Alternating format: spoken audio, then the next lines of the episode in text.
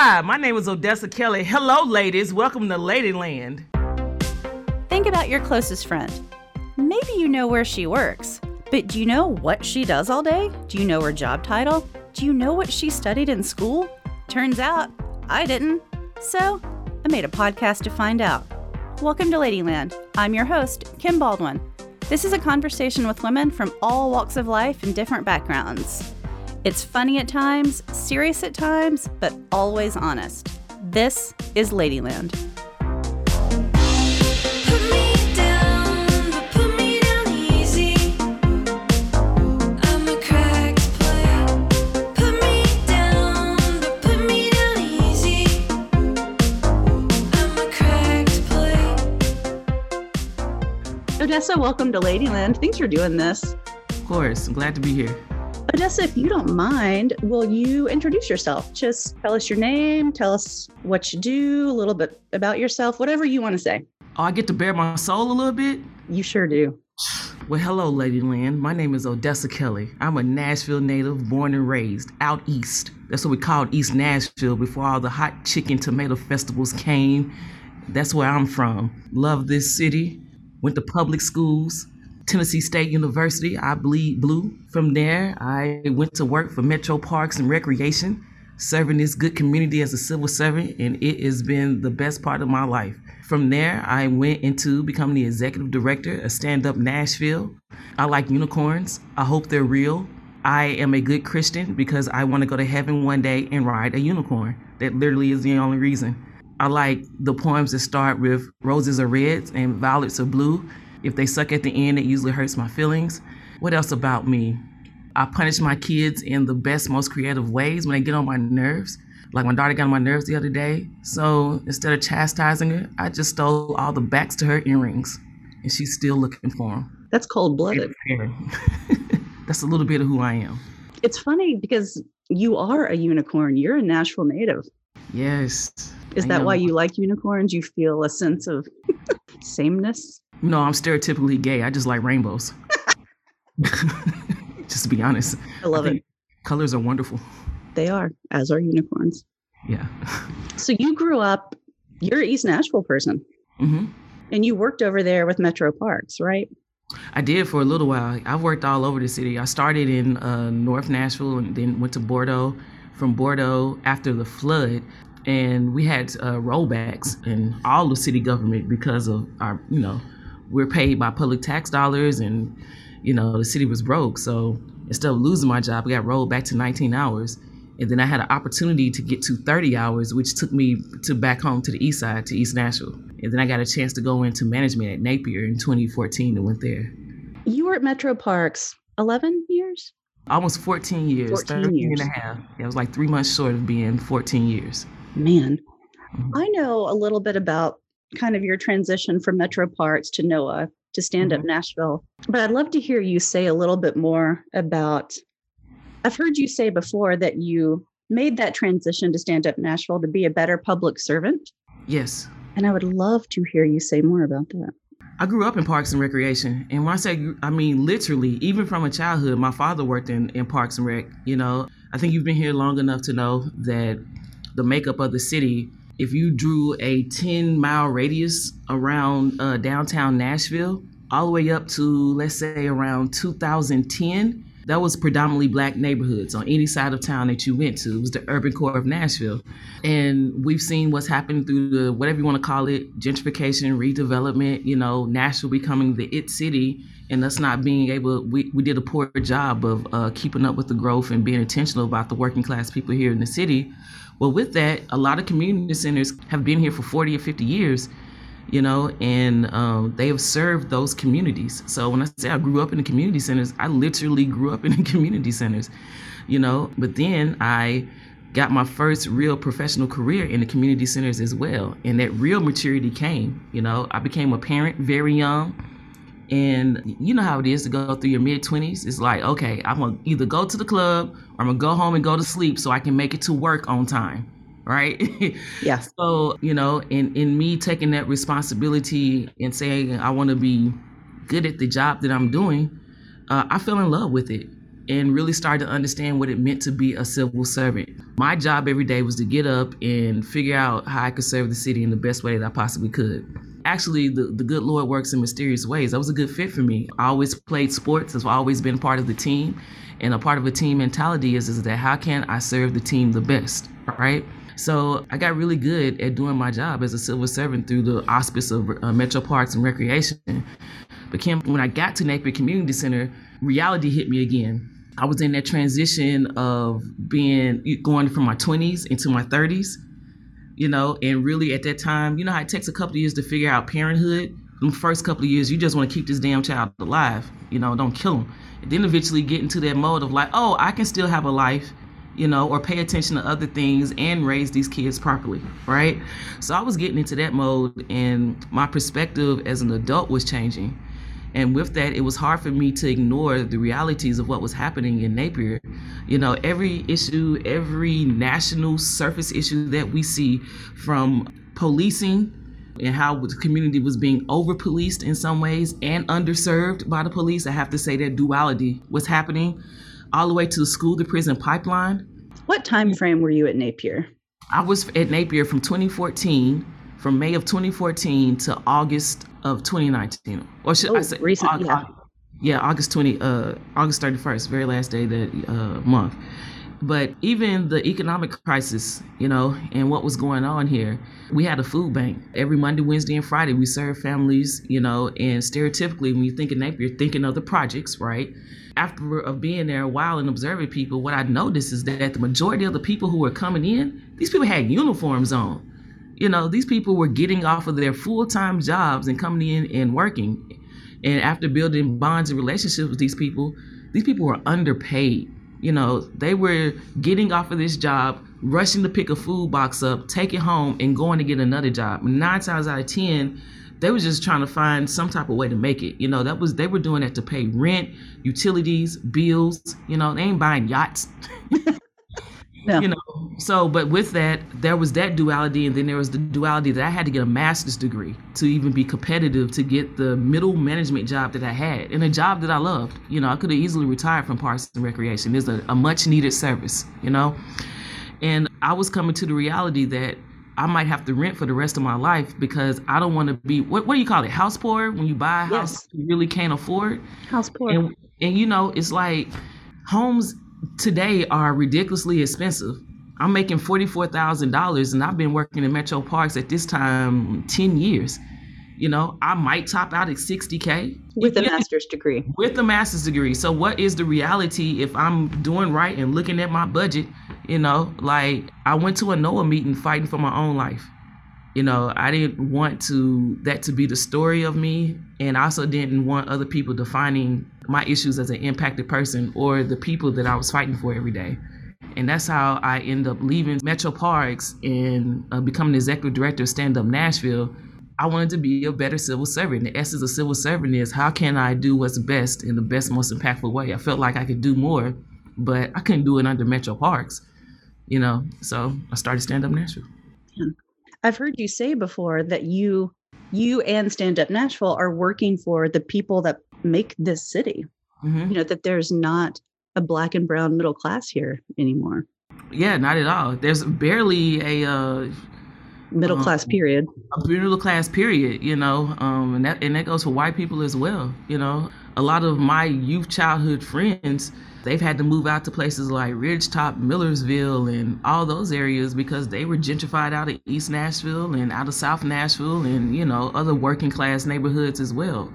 You know, that's the uh, the trick that they play on us, and they always get us down to thinking it's about race. It is about money.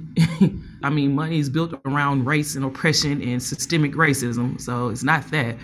But if we can, that's what that's what we do at Stand Up Nashville, right? Uh, we do social and racial justice work through an economic lens. Otherwise, these problems keep happening. Uh, one of the other things that I saw too is, is that there were a million organizations over in Napier helping. A million, right? When is the end date to the problem? You know? And it's it's like uh, I mean it's biblical for me. The road the road to hell is paved with good intentions, and that is because we haven't pr- properly assessed the problem and really put the intention behind fixing it. You know, And that was the thing that we wanted to do different in Stand Up Nashville. You know, we want to put an end date to poverty in the city. We want to put an end date to, you know, people being underpaid for the work that they do. We want to put an end date to the school to prison pipeline. You know, you ain't never heard someone shoot someone once they get off their full time job. They're too damn tired. It don't happen.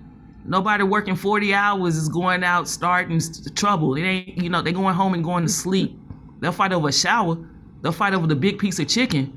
They ain't about to go out and shoot nobody. And that's just a hard truth.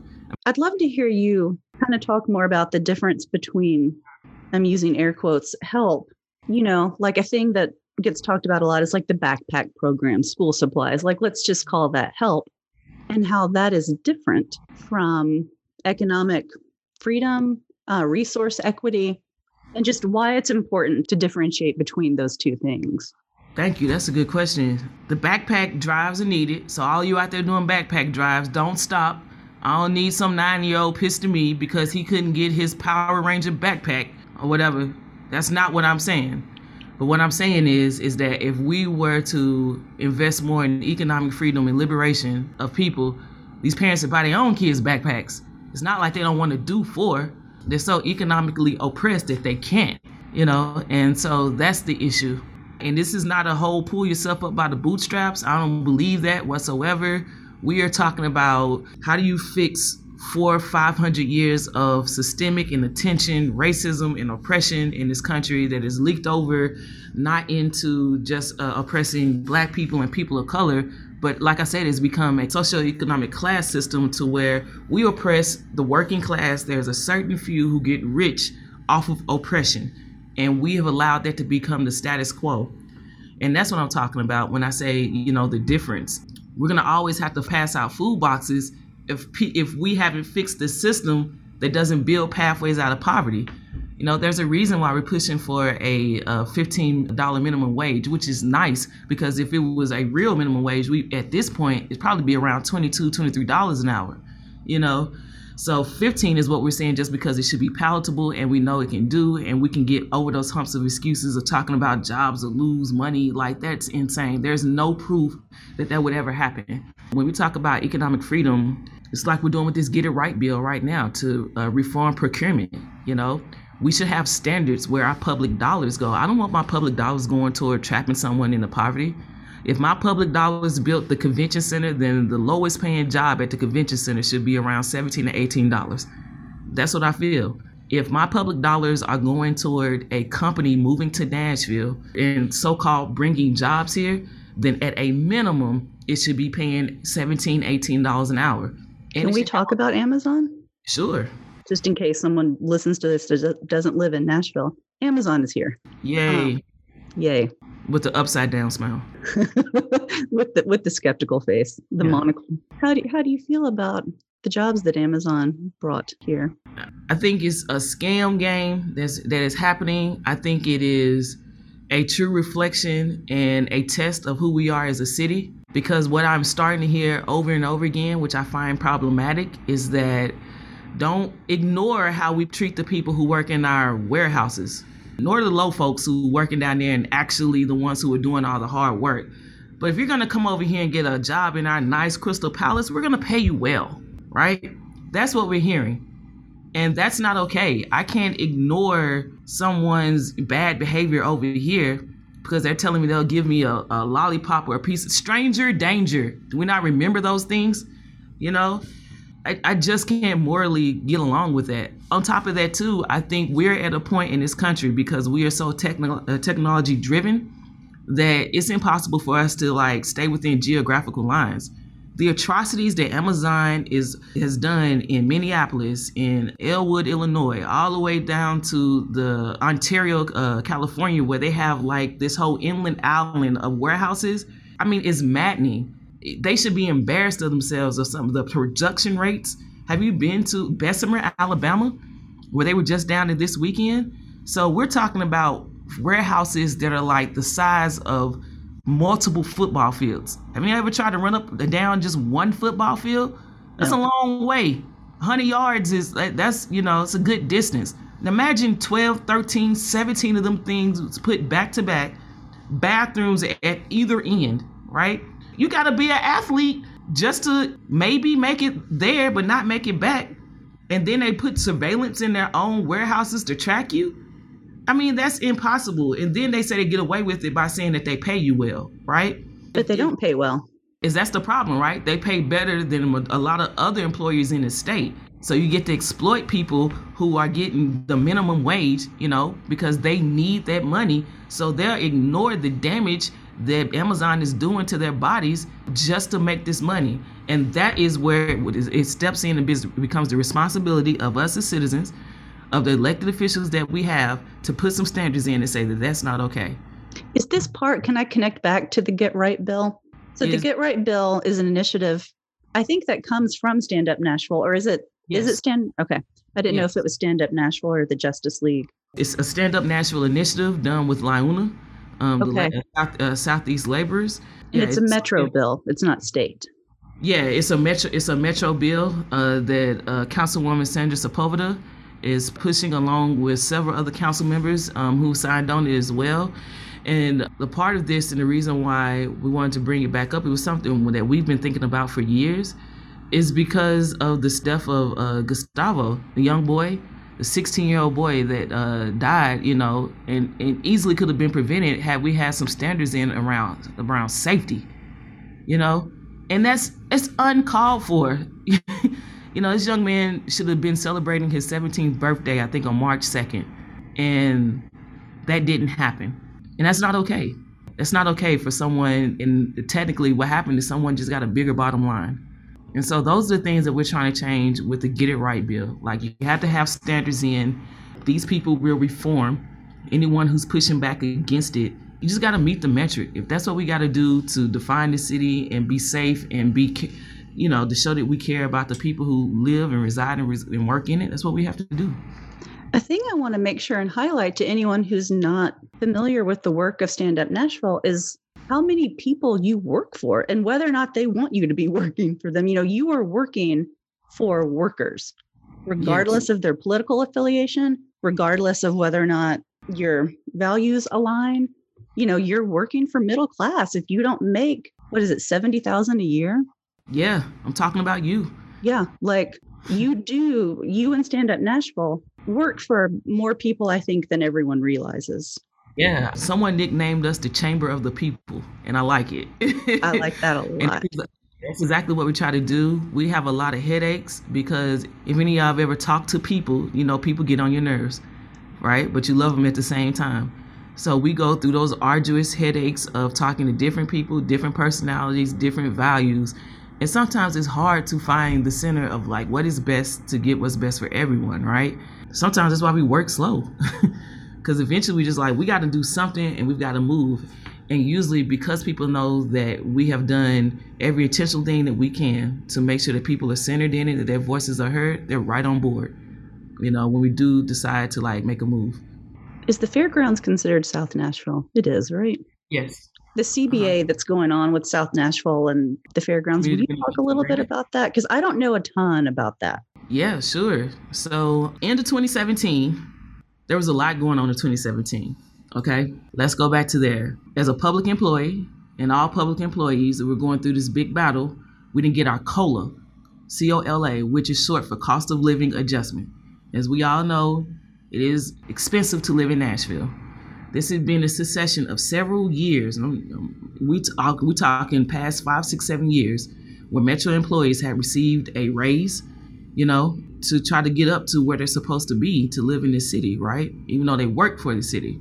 And then if they did receive a raise, what always happened is you received a bump in your insurance premium. So technically, it just bumps whatever raise you got out. Okay. City said they couldn't pay it; they didn't have the money to do it. So we just had to take that one on the chin. That's one. Number two, the superintendent of schools at that time, Shawn Joseph, was asking that he get the money needed just to keep schools running at an adequate level to get them what they needed to be. Right. This became a big controversy again. Yeah, I remember this. This was City said- big. Yeah, the city said what? We, we just can't do it. We don't have the money. Right? That's what was said. Okay, that's two. Then the third thing happened. We're going to shut Metro General Hospital. This is the hospital that serves our indigent and our poor community. Right? Why? because we just don't have the money. That's what we said. Three, you, get a, get a get a pattern. You see a parallel between all three of these things. One thing common: we don't have the money to do it. Yet we found two hundred and seventy-five million dollars to build a new soccer stadium. As a person who is in love with this city, the city I was born and raised in, matured in the city, grown up in the city, it's also my responsibility. This soccer stadium is coming. What do you want to see happen? They're just out of line of what is important.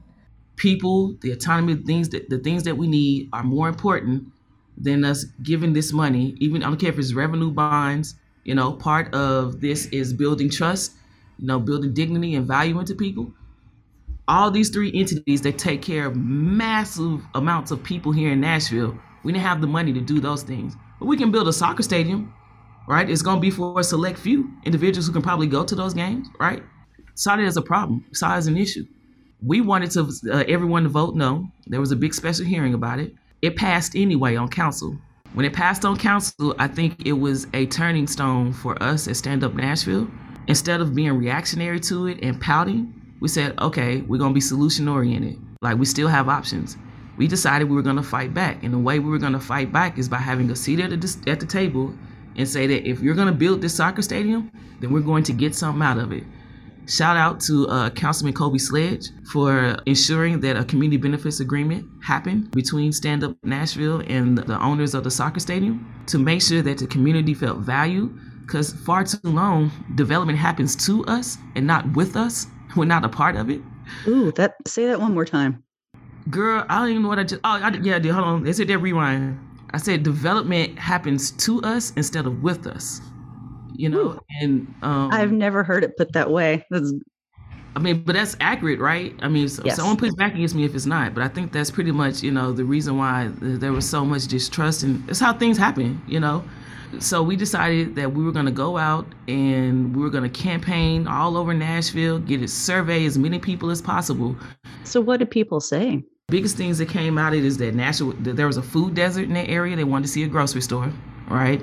People wanted to see uh, good paying jobs.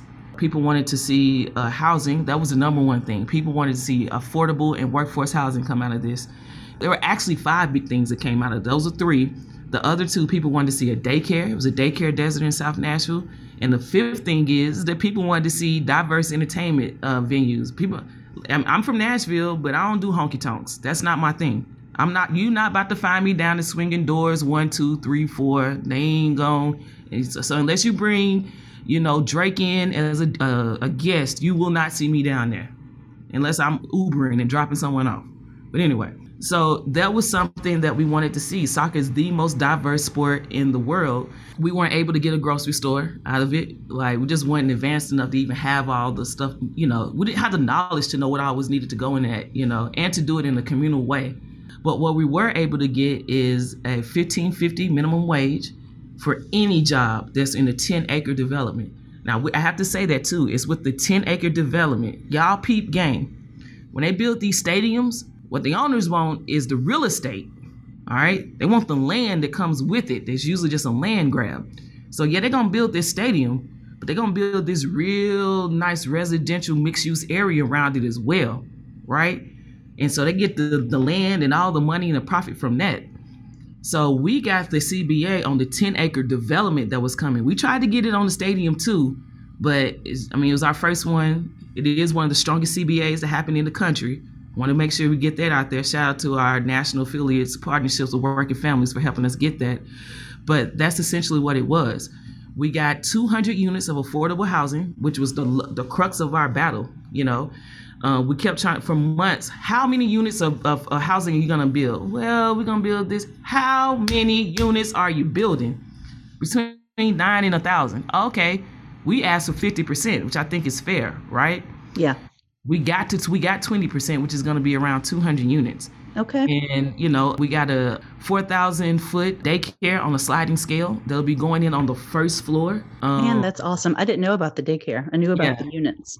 And we got 5,000 square feet dedicated to micro units to small businesses. One thing is another thing that's happened in the culture and the soul of Nashville. We took away the flea market. So you had a lot of independent business owners, creatives, and people who lost their spaces for how they could, you know, make money and get commerce. So we wanted to make sure that we brought them back into the mix as well. Man, So- that's awesome. I didn't know all of that. we have been fighting our hardest to make sure that the soul that went into the to spirit of getting the CBA accomplished is carried and executed out in the way that we do it. The reason we went about doing it instead of doing legislation is we had 33 out of the 40 council members sign on, and we used that as the leverage. You know, they said that, hey, we want vote yes on the demo of this property until you do the CBA and that was from us building relationships and working with them because everyone wanted to see what was best and what could happen from Nashville, right? And that's why it was such a good feeling and a big thing for everyone in the city of Nashville. And we did that because the state preempts so many things that we do as a city here in Nashville. And if you don't know what preemption is out there, that's state interference. State won't mind their business, basically. Nashville said they want to do something. State said, no, y'all can't do that, right? As though we don't have the autonomy, like like we not adults, like we can't make good decisions for ourselves here. Nashville, I mean, we probably produce more revenue than what 80% of the state put together. Yeah. Yet we can't decide what we want to do as a city and a community. That is what uh, preemption is. That is the reason why we use the tool of a, a- a community benefits agreement because it was a private agreement between the developer and Stand Up Nashville that is legally binding. You know, that way the state can't preempt that. Ladyland listeners, have I got a deal for you? LOL. But seriously, I have a deal for you. Libro.fm is the first and only company that lets you purchase audiobooks directly from your local independent bookstore. And guess what? We have two of those here in Nashville. If you're new to audiobooks, they're the perfect way to get more books into your completely unstructured life. Listen during your commute, to your living room, while doing chores, walking the dog, petting the cat, or relaxing at home. All you need is a smartphone and the free Libro FM app. Ladyland special offer get two audiobooks for the price of one, that's $14.99, with your first month of membership using the code LADYLAND at checkout. It's really easy. I'm going to shift gears a tiny bit, but I'm going to pick up a thread. You're a prominent Black woman who is an organizer and activist in town. And I feel like maybe you got a lot of attention from just well, well-intentioned people who wanted to just help. I want to give you a time time to shine because I think a lot of people just want in this work and they just want to jump in. this is hard. Like this work is not supposed to be easy, and no one should want to be in like trying to do this work forever, right? Like uh, I got into this work because I am a joyful person naturally, and and, and systemically the things that keep happening to me as a worker. Uh, as a woman, as an openly gay person, um, as a parent, as an African American in this country, make it hard for me just put barriers in the way of me i see joy i see peace right there kim. I can grab it you know but i got to get over all these humps. And all these humps puts me in the social justice arena to fight for that shit you know to really want to go for it. And i think some people jump into this because they think it's trendy i, I, jumped in this because i was fighting for my life i jumped into this because i, I, I got tired of this I, I was definitely afraid that 25 years from now my kids or my grandkids are going to ask me what did you do and I didn't have an adequate answer for them. That's the reason why I jumped into this. But I don't want to be in this forever. You know, there are a lot of good younger organizers coming behind me. I got in this game late too, which I think is what helped me. You know, I am a Nashville native. I've gone through all the trials and tribulations that everyone else has done. I know what it's like to wake up in the morning and decide, am I going to go to work today or am I going to lie and say that I'm sick? We've all been there. We've all done it, you know. I also made those had to make those bad decisions that suck of sometime like I need to feel good. Am I gonna kick it and blow half this check and then I'm just gonna I'm gonna be real conservative to my next check and then I'm gonna get back on track, right? We've all done those things. And I think you need to have that type of perspective if you're gonna do this work well. Shared perspective is more important than skin color in this, you ask me. And I think that's where that comes from. There are a lot of people I didn't even know that this was a job. Did y'all I No. my I had no idea that like being in the social justice world, like you could get a job doing this. I had no idea, you know, that this existed. You know, so a lot of people in this work, they've been fantasizing since they were little to like be in this work. That's weird to me. When I was That's seven, what I thought it was. I knew it was a job, but I didn't know it was accessible yeah, if you're like no, 32. I Yeah, thought it was something you have been trained for and like working towards. Yeah, and I think that's odd if you've been trained towards it, you know, because that means that you haven't been in the normal venues or tradition of people who are just trying to make it every day or, you know, enjoy life. When I was seven, eight years old, I was not thinking about doing this work. I wanted to be a Mario Kart driver. That's what I wanted to do. I wanted to I wanted to drive the Yoshi mobile. That was what I wanted to do. You know, when I became about 11 or 12 and my coordination fell in place, I wanted to hoop. NBA, damn the WNBA. I wanted to go to the league. You know, I didn't like Charles Barkley. I was ready to dunk on him. Like, that's what I wanted to do. Shout out Lady Tigers. Yeah, shout out Lady Tigers, you know. So, but, you know, life takes its different courses. And like I said, through maturity and life experiences, it made me pay attention that there are cruxes here. And I know the feeling of them. And I think that's probably what makes me really relatable to a lot of people. And the most important thing, I'm pretty. That's probably what it is. People can't resist this. You see all this cocoa 100%. butter working well? no, I'm just playing. Oh my God. Yeah, I think just having a shared perspective of other people and where they come from and not pretending to have all the answers. I failed as much as I have been successful, and the failures have fueled me to be, you know, the, the first CBA that we tried to get, it was with the airport. 1.2 billion over six years. We brand new out here in stand up Nashville. Like, yeah, we're gonna get this done. Got our asses handed to us. you know? And but that helped us to like lick our wounds, look at what we did wrong, prepare better. It got me from being a narrow-minded person because I was like, it's about black people, black people being oppressed, and it is about that, right? But it made me see more into this race class narrative. It's working class people. It's the working poor. It's you know all those people who are under seventy thousand. If not nobody else see you, I see you. I got your back. Even if we see different on surface, you know, values, it's like I said to someone the other day. It's like me and you don't really care for each other, but I wish we could argue from our mansions. God. Like I, I wouldn't mind arguing with you all day from our mansions. we ain't got to have the same values, but both of us should- should have the same access to have the best quality of life that we possibly can live, and that's what's not happening for the people in Nashville. No, no, it is not. Wow. Okay. Put that on a t shirt, please. Stand Up Nashville did something really big this year. Uh Oh, let me get it right. The Boards and Commissions Leadership Institute. oh. Oh yes, we. How, I'm tripping. How I not even try to slide that in there? I, I don't know how this hasn't been the whole podcast conversation. I am always so impressed with you, but this is next level. And I don't know how many people know that you that you did this. You and Stand Up Nashville did this. yeah, it wasn't just a me thing. It was the it was our entire team. So 2020 was a bitch. it was right, and it wasn't just because of COVID. It wasn't just because of the racial tension and, and the racial like you know reflection of who we are and the racism that happened to the insurrection that just happened a couple of months ago.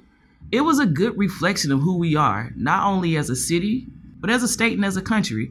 How we're uncomfortable with facing who we really are, addressing it, and holding ourselves accountable, right? Well, with Stand Up Nashville, that's what we try to do. All the good work that you can do, you still have to, you know, grow. You have to do a SWOT analysis of yourself. And yeah, I've never done like the SWOT or 360 evaluation strength, weaknesses, opportunities, and threats.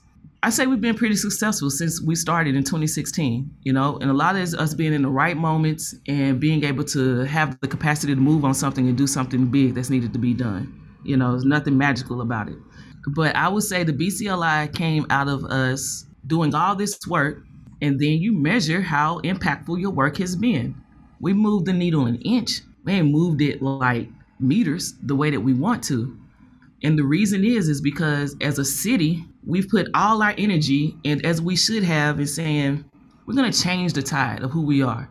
We see ourselves, we want our leadership to reflect us, right, Kim? So when Yes. people run for office, your talking points better be things that I want to hear that reflect me. And those you can see the the drastic change in how this happened. We have a city council that reflects who we are as a people. For the, for the most part, we're still working on it, but we did a great job. The Nashville Justice League, shout out to them in that pack. We, I think they ran a, uh, a slate of 15 candidates, got 13 elected. That's a huge and big move, you know, to define who we are as a city.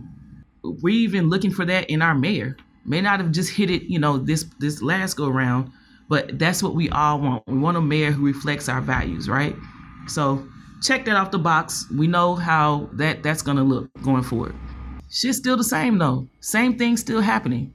And what we found out is that a lot of the blame that we place on the mayor or the city council, it is for these 79 boards and commissions that we have that govern the infrastructure of Nashville, Tennessee, Davidson County Metropolitan. But no one knows there's that many, and no one knows how much power they have. I didn't know until Yeah, I started working on campaigns and my people got elected. I was like, wait, what are all of these? What do they do?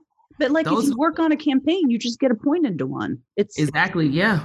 Yeah. So we have 79 boards and commissions zoning commission, planning commission, MDHA, that's the development and housing. We have the transit authority. We have an electric electrical board. We have a waste management board. We have the community oversight board, which is supposed to be an oversight board for policing. There's 79 hit uh, 79 of these boards and commissions, right? Where 70. we- and where we dropped the ball is is that we didn't pay attention to how much power they had and who was sitting on these boards. Majority white men, you know. And it's just just a fact of what it is. I'm not gonna shy away from what it, you know. It doesn't mean all the white men that sit on these boards and commissions are evil people or you know have bad intentions, but they definitely have privilege and they don't have a shared perspective of the most impacted people that their decisions hit. You know, like that's something I talk about. I try to tell people, if you have the means, you making over and, and let's let's give a little threshold between 70 and let's say 85. You making over 85k a year, then you probably can sustain whoever's in leadership or whatever's going to happen because you have the means to. But if you're under that, then nine times out of ten, these decisions that are being made with all this public money are going to affect you in your life.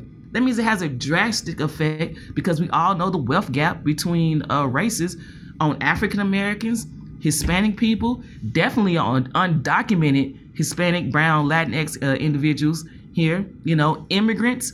So, like, when we think about that, we need to be more intentional about who we put on these boards and commissions. So, from us missing the ball on that, instead of us making some silly excuse, in 2021, we said we wanted to be transformational. All the stuff we did, the CBA is transactional. Was it needed? Yes, at that time. You know, the Do Better bill was something transactional. The city needs to be transparent about where our money is going, right?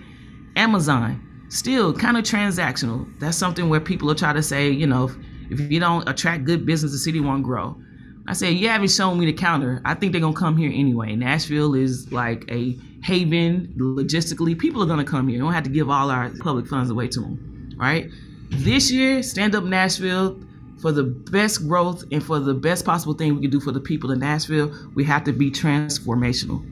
And so transformational means like how do you put the little widgets in place that create a paradigm shift, a shift in value in your mindset, your expectations. The BCLI was us give our first shot at doing that.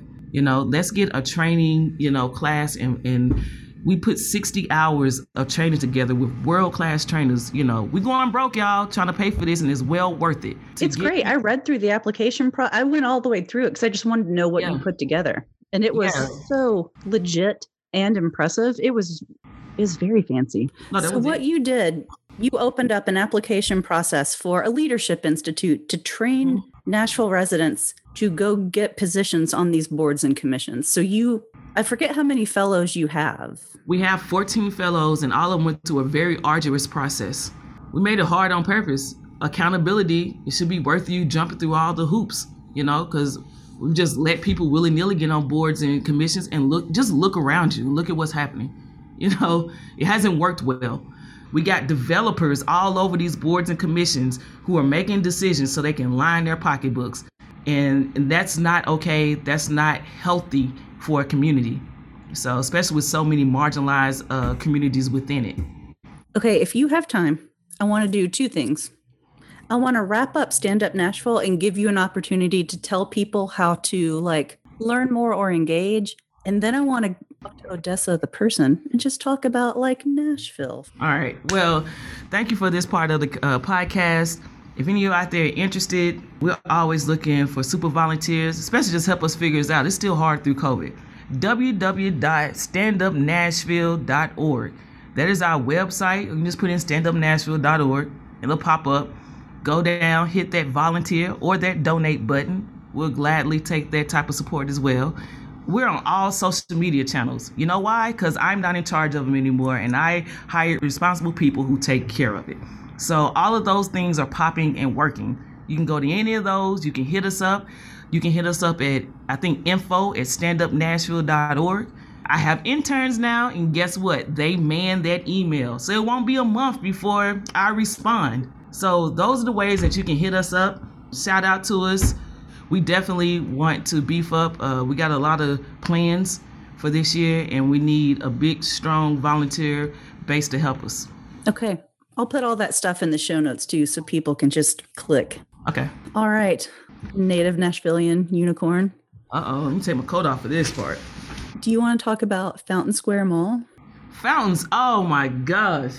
I went on my first date there.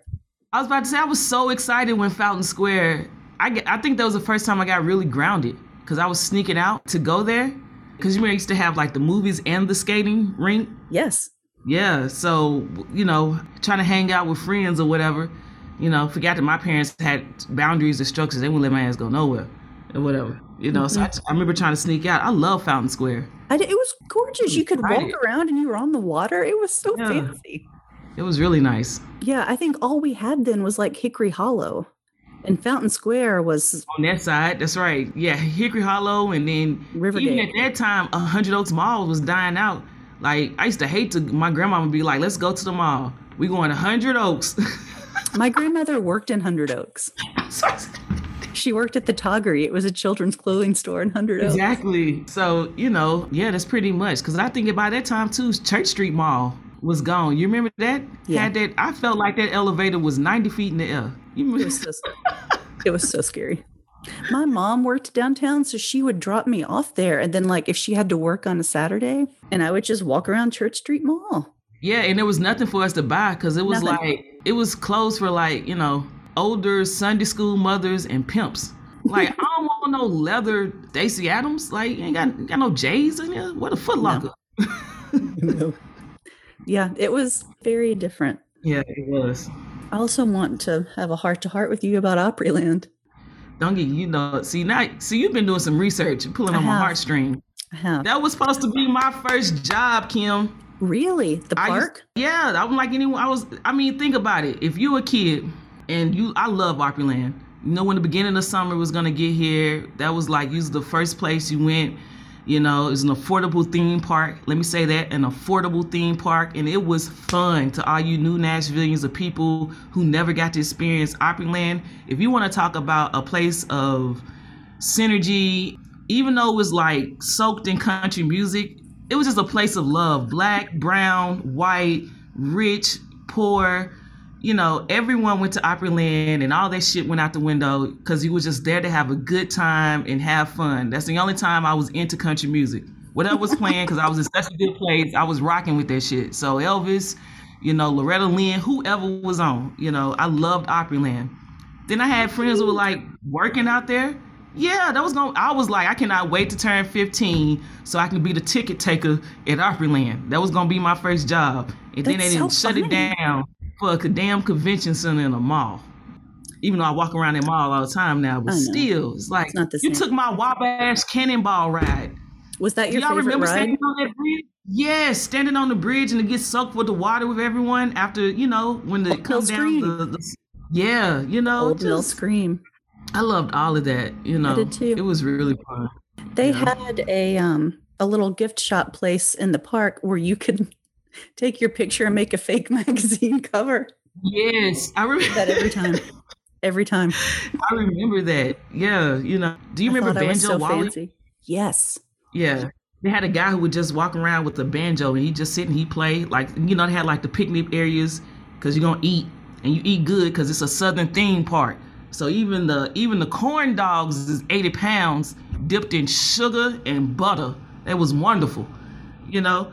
And he mm-hmm. come around playing a little banjo and stuff. It was just a really good feeling, you know. And to have that in the city, and I think when we took Opryland, we stripped. The, that's when it started, just stripping the soul of this city. God, You know, I've not put that together, but yeah, you're totally right. yeah, you know, and it just hasn't. It's like we've been trying to catch up with it ever since, and we we, we haven't. Got to stop the bleeding somewhere. Man, it all goes back to Opryland. I'll go back to Opryland.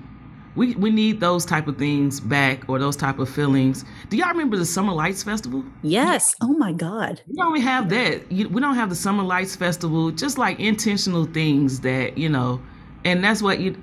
We were a working class town. The leadership of the city were working class, or at least for a while, or they they respected that, right? So I always felt like too, like we got you got Opryland, you got all these festivals that kind of say take a break, you know, take a deep breath and just enjoy life for a minute, you know. And I just feel like those things like we're becoming so damn corporate. Yeah. Um, Odessa, thank you so much for doing this. I'm so glad to have you on Ladyland. I hope you invite me back. I love y'all, Ladyland people. I'm Kim Baldwin, and that's our show. Thanks so much for joining us. To find full show notes, head over to ladyland.show. And if you know a lady that I need to meet, slip into my DMs. You can find me at ladyland underscore podcast on Instagram. This podcast is produced by Mary Catherine Rooker and brought to you by We Own This Town. Logo by Elizabeth Williams. Music by UDrive. Download anywhere you listen to podcasts. If you have a minute, please go to Apple Podcasts and subscribe, rate, and review Ladyland. Thanks again for listening. See you next time.